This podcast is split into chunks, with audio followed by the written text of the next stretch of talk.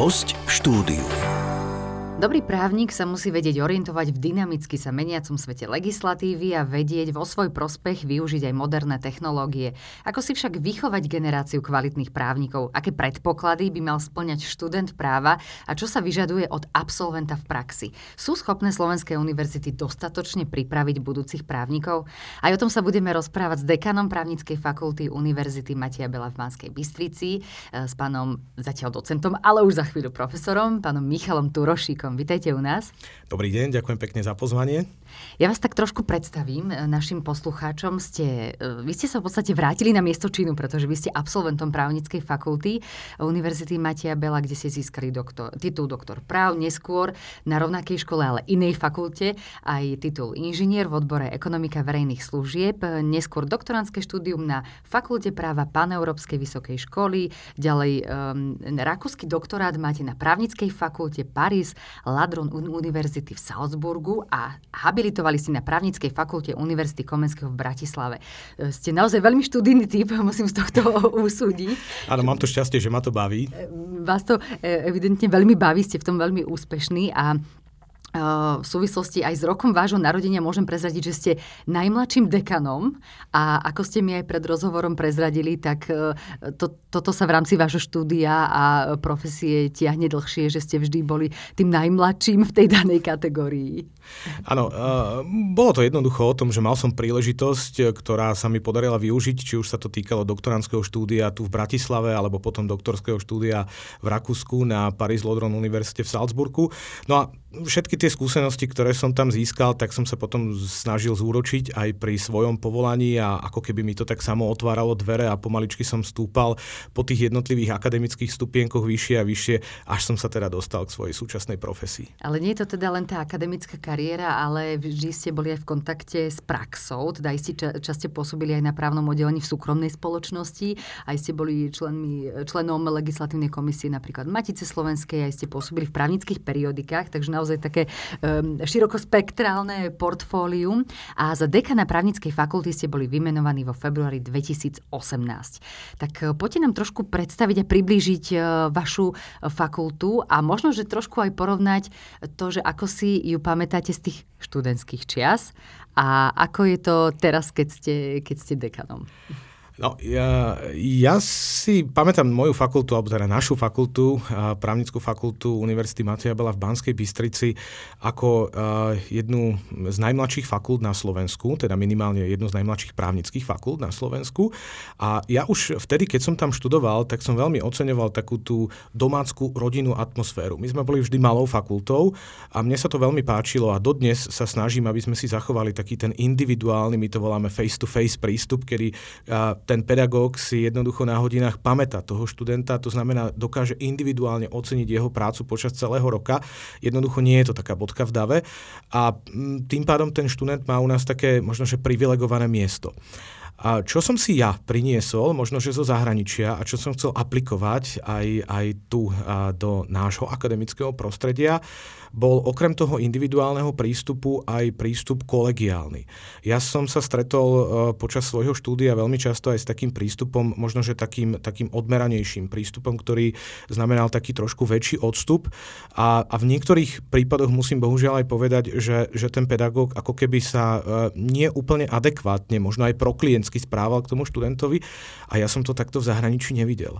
Ja mm-hmm. som naozaj videl v tom to zahraničí... také kolegiálne? Také kolegiálne, mm-hmm. také, také uh, tí pedagógovia nás brali ako partnerov ja si pamätám dokonca, my sme chodili v rámci už možno potom neskôr toho doktorského štúdia, ale aj predtým sme chodili s pedagógmi, ktorí, ktorí videli v nás nejaký záujem o ten konkrétny predmet alebo problém, tak sme chodili kľudne na kávu o tom diskutovať. Bolo to jednoducho príjemné, naozaj sme sa cítili ako takí mladší partnery a, a takúto nejakú atmosféru ja som chcel vniesť aj potom na našu fakultu, aby jednoducho študent sa cítil rovnoprávne, aby jednoducho vnímal ten proklient klientský prístup, aby či už študijné oddelenie, iné referáty, ale aj samotní pedagógovia, aby boli v úvodzovkách vždy tak pozitívne naladení, alebo v rámci možnosti minimálne pozitívne naladení a aby jednoducho študenti sa vzdelávali v dobrej, pozitívnej a príjemnej atmosfére. Uh-huh. A ako sa teda sklbiť s tým, že vlastne príjmate študentov bez príjmacích skúšok? Teda ak je to ešte stále aktuálne, že, lebo tak si predstavím, že to je naozaj asi masa ľudí, ktorá príde do prvého ročníka a potom sa to vyselektuje v prvom semestri na teórii štátu, na rímskom práve, dejiny štátu a práva, tam sa to už potom zoseká na aký počet ľudí, alebo e, povedzte nám, že aký je ten, nechcem to tak škaredo povedať, ale ten odpad potom, ktorý zostane z toho príjmacieho konania. To je taká opačná otázka, akú dostávam vždy, pretože väčšinou sa ma ľudia pýtajú, aké sú tie kvóty, ktoré jednoducho teda, e, teda, teda máme. Ja musím povedať, že nemáme žiadne kvóty a, a neberieme to ani, že máme nejaký odpad, berieme to, že, že v zásade ten systém, ktorý máme teraz, tak ja osobne tiež som ho navnímal v zahraničí a to je systém bez príjmačiek, kedy sa zoberú všetci. A potom sa prirodzene e, vyselektujú v prvom ročníku tí študenti, ktorí majú na to ísť ďalej, ale aj sami možno, že chcú ísť ďalej a tí, ktorí jednoducho potom ten prvý ročník nezvládnu. A je to z môjho pohľadu oveľa férovejší systém, ako bol predtým nastavený. Ja sám si pamätám, keď som sa pripravoval na príjmacie skúšky, či už do Banskej Bystrice alebo do Bratislavy, tak mali sme k dispozícii takú veľkú knihu so 4000 otázkami, ktoré sme museli všetky v podstate jednoducho vedieť, ak sme vôbec chceli mať šancu dostať sa na právnickú fakultu, tak myslím, že to bolo okolo 97% správnych odpovedí, ktoré sme museli mať. A ja som to vtedy považoval, že je to niekedy aj o tom, či má človek práve dobrý deň, mm-hmm. vtedy či jednoducho a, a, si dokáže v tom možno strese na všetko spomenúť. A v prvom rade ide o to, že tie príjmačky boli z matérie strednej školy, najmä z dejepisu, ktorého je v konečnom dôsledku na právnických fakultách v zásade veľmi málo. Takže ten systém, kedy my v úvodzovkách tú selekciu, už to nie sú príjmačky, ale tú selekciu robíme z učiva prvého ročníka, teda ako vy ste povedali, teória štátu, rímske právo, ale aj tie dejiny, tak, tak ja považujem za férové férovejší pre našich študentov a možno, že aj vhodnejší pre túto generáciu, ktorá je možno, že viacej zvyknutá pracovať tak systematickejšie a nie jednorázovo pod tlakom, ako sme to na tých príjmačkách museli kedysi preukazovať my. Uh-huh. Ale neznamená to v praxi teda, že a keď neviem kam, dám si ku vám prihlášku, že, lebo ma tam zoberú bez príjmačok. Samozrejme je tam to riziko, že ten človek to nezvládne. Ale tak poďme si povedať, že uh, aký by mal byť ten profil uchádzača o, o štúdium na právnickej fakulte, aj teda z vašich skúseností a podľa toho, čo od neho vyžadujete počas štúdia a v konečnom dôsledku aj s čím sa potom bude musieť potýkať v praxi. Čiže s akou možno aj tou osobnostnou výbavou alebo s, akými, s akou vôbec motiváciou by mal niekto ísť študovať právo? To je veľmi dobrá otázka, ktorú si musí zodpovedať každý uchádzač, ktorý chce sa uchádzať o to, aby nielen sa dostal na právnickú fakultu, lebo to vieme, že to ide teda relatívne bez problémov, ale o to, aby naozaj tú právnickú fakultu aj skončil.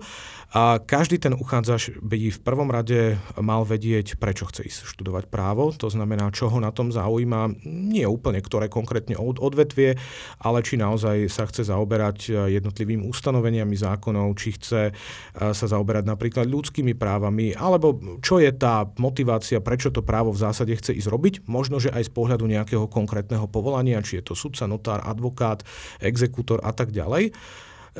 No a osobnostne v prvom rade mal by mať takú vlastnú sebadisciplínu. Ja to hovorím aj našim študentom, je to možno, že to najťažšie na štúdiu práva a možno aj to najťažšie na tom prechode zo strednej na vysokú školu, kedy už nikto nad vami v úvodzovkách nestojí s tým, že kontroluje každodenne vaše vedomosti, ale je to jednoducho na vás, aby ste si sami doplňali priebežne systematicky to penzum alebo portfólio toho, čo máte vedieť No a ak e, ten človek k tomu dokáže systematicky rozmýšľať v súvislostiach, to znamená dokáže si spájať jednotlivé veci a má možno, že ešte e, nejaký retorický talent k tomu, aby dokázal nielen to, čo vie e, možno, že v sebe nejako archivovať, alebo, ale aby to dokázal aj argumentačne vyjaviť smerom navonok vo vzťahu k ostatným. No aj tie komunikačné zručnosti, to je potom základ. určite aj s rôznym typom klientov a, a potom samozrejme aj v rámci toho súdneho aparátu. A nielen tam, to je, to je v podstate už takéto finále, ale mm-hmm. vôbec aj na, na, u nás na fakulte my sme zakotvili takú zásadu, že všetky povinné predmety musia byť skúšané ústne. Mm-hmm. Pretože my naozaj chceme rozvíjať aj také tie rečové skills, rečové schopnosti u jednotlivých študentov a my im to aj tak hovoríme, že pre nás ani možno, že nie je vždy dôležité, čo viete, ale aj čo nám viete povedať. Mm-hmm. A mhm. ako to viete povedať, lebo to jednoducho patrí k tej profilácii právnika. Takže to sú všetko také tie predpoklady, ktoré by ten, ten študent alebo uchádzač o štúdium na právnickej fakulte mal mať. No a samozrejme, možno, že takým tým spoločným menovateľom, čo je veľmi dôležité, aby mal záujem o všeobecný prehľad a o v spoločnosti. To je jednoducho niečo, čo každého kvalifikuje na to, aby bol dobrým právnikom, už aj kvôli tomu, že právo ako také a právna veda je veľmi dynamická. To znamená, ak niekto chce byť dobrým právnikom, je to naozaj povolanie na celý život. A tým získaním titulu sa to jednoducho nekončí. Áno, je to skrátka celoživotné vzdelávanie a stále posúvanie sa vo všetkých rôznych e, oblastiach. A v čom je to štúdium alebo príprava mladých právnikov iné v tejto dobe, ako bolo možno pred, ja neviem, desiatimi, 20 e, rokmi, lebo naozaj aj s tými modernými technológiami musia už trošku prichádzať e, do kontaktu. Aj ste si v podstate vyskúšali za posledné dva roky aj online štúdium a výučbu, čiže aj pedagógovia museli z, v podstate podstate zo dňa na deň alebo z týždňa na týždeň sa presunúť aj do toho virtuálneho sveta? No, ja sa snažím vždy vo všetkých zlých veciach hľadať aj niečo pozitívne a takisto sa nám to teda, verím, že podarilo aj pri pandémii. A my sme sa museli vysporiadať s takouto náhlou situáciou straty prezenčnej výučby a začali sme učiť online.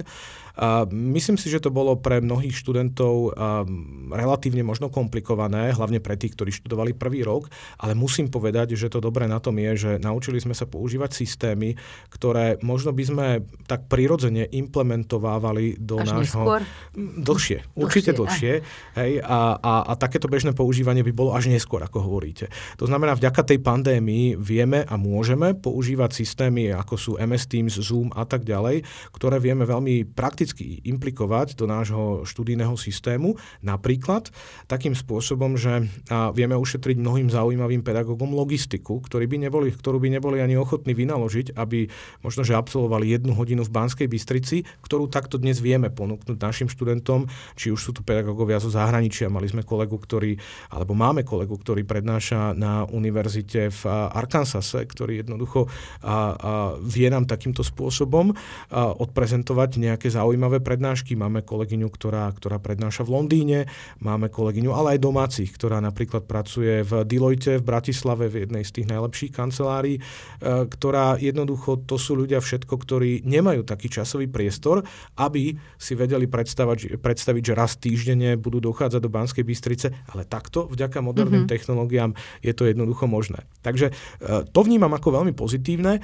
No a samozrejme, tá doba priniesla aj rozvoj práce s systémami právnych informácií, ktoré teda dnes už sú neoddeliteľnou súčasťou nášho štúdia, čo sme kedysi my ešte tak, alebo za mojich čias ešte vôbec teda nevnímali, nepoužívali a myslím si, že to malo obrovský význam práve kvôli tomu, aby sme sa posunuli od takého toho, čo si možno, že aj bežný človek predstavuje pod štúdiom práva, od toho memorovania. To si kníh presne a, tak, aj, a to mať až, v hlave. Tak, mhm. presne tak. Čo už možno, že dnes ani nie je také potrebné, pretože dnes ten bežný právnik jednoducho takisto ten bežný advokát si vytiahne na pojednávaní mobil a proste vysurfuje si, vygoogli si ustanovenie, ktoré potrebuje daného predpisu. Čiže našou úlohou dnes už uh, nie je uh, možno, že tak bezhlavo učiť uh, niektoré to memorovanie zákonov, ale našou úlohou je v prvom rade učiť študentov, aby sa v tých zákonoch, ustanoveniach alebo jednotlivých právnych predpisoch vedeli hlavne orientovať. A to nám tie právne systémy veľmi dobre umožňujú. Uh-huh. Aby si teraz aj naši poslucháči ale nemysleli, že stačí si len také vygoogliť a vždy nájdeme k tomu relevantné informácie, lebo práve tie právne systémy alebo teda tie portály, ktoré sa e, tomu venujú, ako je napríklad aj portál EPI, teda ekonomické a právne informácie, tak tam je to e, overené, vždy aktualizované a relevantné, že nie vždy len oficiálny vyhľadávač nám všetko ponúkne. To áno, ale, ale, ale my našich študentov kvalifikujeme, aby ten daný právny predpis, aby mu jednak rozumeli, mm-hmm. aby ho vedeli vyložiť a aby v ňom videli súvislosť aj možno, že s takouto bežnou životnou situáciou. Právo je v zásade o tom, aby ste bežné životné situácie alebo na bežné životné situácie, s ktorými sa stretneme, vedeli aplikovať právne normy. Teda tie normy, ktoré upravujú v podstate pravidla správania sa jednotlivých členov spoločnosti. Mhm. Máte nejaké programy, alebo teda povedzme samozrejme asi doktoránske, ale organizujete aj nejaké prednášky a kurzy pre právnikov, ktorí buď sú absolventi vašej školy, alebo možno aj nie sú absolventi vašej školy, ale chceli by už v rámci svojej praxe si rozšíriť vedomosti a v nejakom smere sa dovzdelať? My sme vzdelávacia inštitúcia v každom smere, teda tak ako hovoríte, naozaj máme aj doktorantské stupne štúdia, a momentálne v odbore občianske právo, obchodné a finančné právo a trestné právo, to znamená v zásade pokrývame to najširšie alebo široké portfólio tých bežných právnických povolaní, ale samozrejme okrem toho ponúkame aj také, taký produkt komerčného vzdelávania, kedy sa snažíme pre právnikov, ale aj neprávnikov, napríklad daňových poradcov alebo inšpektorov práce, ponúkať špecializované webináre alebo prednášky, ktoré zabezpečujú naši kvalifikovaní pedagógovia a ktoré ich vzdelávajú práve v tých jednotlivých ustanoveniach novelizovaných zákonov, ktoré oni potom využívajú v praxi. Uh-huh. A ste aj v kontakte s vašimi absolventmi, že dávajú vám nejaký feedback na to, e, čo bolo užitočné z toho, čo robili v škole, alebo s, s čím sa stretli už počas štúdia a možno, že čo im chýbalo?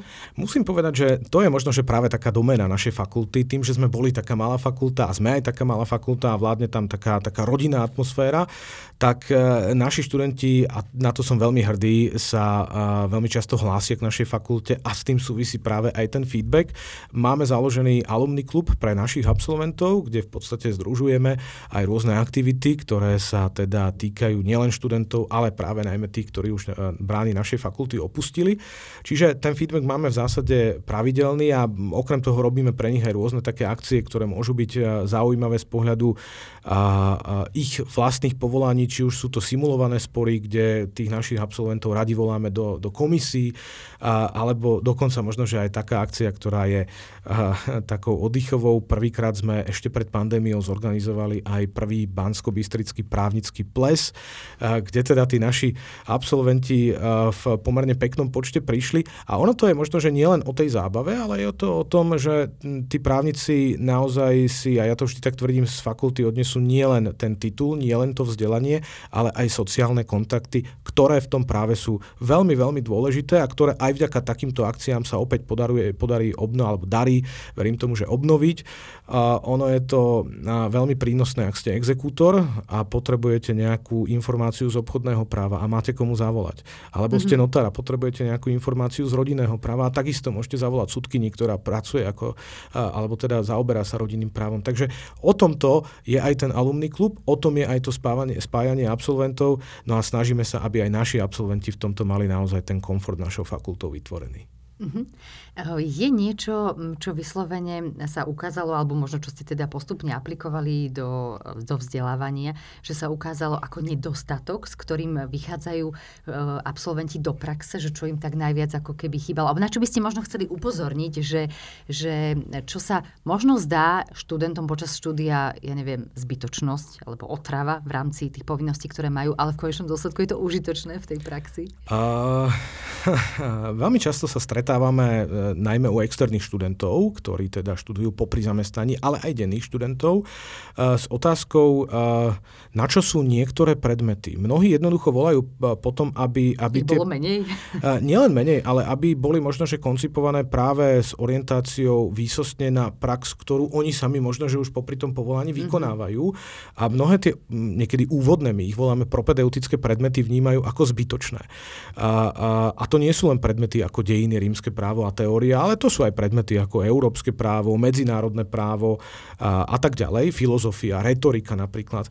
A, a už potom od tých absolventov vieme, že všetky tie predmety oni, a my to vieme samozrejme už, už, už dopredu, ale, ale potom nám to potvrdia aj tí absolventi, že všetky tie predmety jednoducho majú svoj zmysel.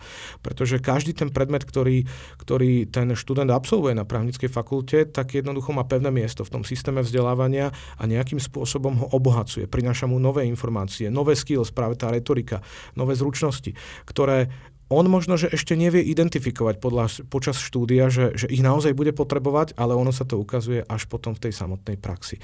Takže toto je možno, že ten jeden aspekt. A druhý aspekt, ktorý je možno taký opačný voči tomu, čo som hovoril, my naopak na druhej strane ale snažíme sa aj prepájať tú teóriu a prax. A na našej fakulte máme takú zásadu, ktorú sme teda zaviedli v tých posledných 4 rokoch, že všetky povinné profilové predmety a ich semináre musia učiť ľudia, ktorí zároveň pôsobia v praxi. To znamená, my máme rozdelených pedagógov na takých tých kmeňových, ktorí zabezpečujú prednášky a potom semináre zabezpečujú ľudia, ktorí buď učia na fakulte, sú 100% zamestnancami, ale zároveň pôsobia v praxi, alebo potom nie sú zamestnancami fakulty, my ich nakontrahujeme prostredníctvom dôhodu o vykonaní práce a sú, ľudia, ktoré, sú to ľudia, ktorí jednoducho pôsobia najmä a prioritne v praxi, či sú to sudcovia, notári, exekútory a takýmto spôsobom sa snažíme, aby ten študent u nás naozaj dostal taký ten priamy a prírodzený kontakt s praxou už počas, už počas štúdia. Uh-huh. A pribudlo v rámci portfólia predmetov za posledné roky aj niečo, uh, niečo také nové v súvislosti napríklad s kyberbezpečnosťou alebo s uh, GDPR, s ochranou uh, osobných údajov, lebo, lebo vlastne s takýmito vecami bežne právnici potom v praxi pracujú, a, alebo to sa už potom necháva na to, že nech sa dovzdelajú už keď vyštudujú? A, a celkovo ten študijný plán sa ako keby inovuje tak, tak prirodzene. Ja musím povedať, že teraz ste mi možno, že tak trošku nahrali na smeč, lebo lebo ja som práve včera mal stretnutie s riaditeľom sekcie kyberbezpečnosti Národného bezpečnostného úradu a rozprávali sme sa o tom, že v krátkej budúcnosti chceme predstaviť taký model spolupráce, ktorý bude zahrňať prax našich študentov na Národnom bezpečnostnom úrade a, a možnosť robiť záverečné práce pod profesijným školiteľom z Národného bezpečnostného úradu, ktorý sa venuje práve tej otázke, alebo ktorí sa budú venovať práve tej otázke kyberbezpečnosti a zároveň aj samozrejme nové portfólio predmetov, ktoré budú orientované týmto smerom. A my vôbec tú ponuku predmetov inovujeme aj podľa takých potrieb, ktoré cítime možno, že aj z pohľadu tých zamestnávateľov, keď sa prednedávnom v Banskej Bystrici otvoril nový exekučný súd, tak my sme na to zareagovali tak, že otvorili sme nový predmet exekučné právo, ktoré je dnes personálne obsadené, takže prednášky vedie prezident eh, Slovenskej exekutorskej komory a semináre vedú prakticky dvaja sudcovia, vedú ich naraz, je to také stereo, také interaktívne, dvaja sudcovia, ktorí priamo pôsobia na tom exekučnom súde. A naozaj je to taká win-win situácia, pretože my máme veľmi zaujímavý predmet, ktorý aj naši študenti hodnotia ako veľmi úspešný projekt. A na druhej strane aj tí sudcovia si môžu už počas e, toho, toho, toho štúdia vybrať absolventov, ktorí by mohli byť raz ich budúcimi kolegami, samozrejme najprv z pozície vyššieho súdneho úradníka a potom neskôr sa ďalej kvalifikovať aj na pozíciu napríklad sudcov. Uh-huh, čiže to je taký akoby istý spôsob toho takého duálneho vzdelávania, tak. že ako, ako to funguje na stredných školách, tak, eh, tak to na univerzitách, čo je, čo je výborné, lebo naozaj sú v kontakte s praxou. O to nám ide, aby naozaj od nás vyšiel absolvent, ktorý uh, uh, nie je, zase nechceme nahrádzať možno, že takú tú povinnú prax, to nie je našim cieľom, ale aby každý dostal možnosť stretnúť sa s tou praxou a aby aj vďaka takýmto, uh, alebo takémuto prístupu už možno počas štúdia mohol identifikovať ten smer, ktorým sa sa bude uberať. Lebo veľmi dôležité je povedať, ja si nemyslím, že je vhodné a dobré, aby z univerzity vyšiel človek, ktorý má pocit, že už nepotrebuje sa ďalej špecializovať a vzdelávať.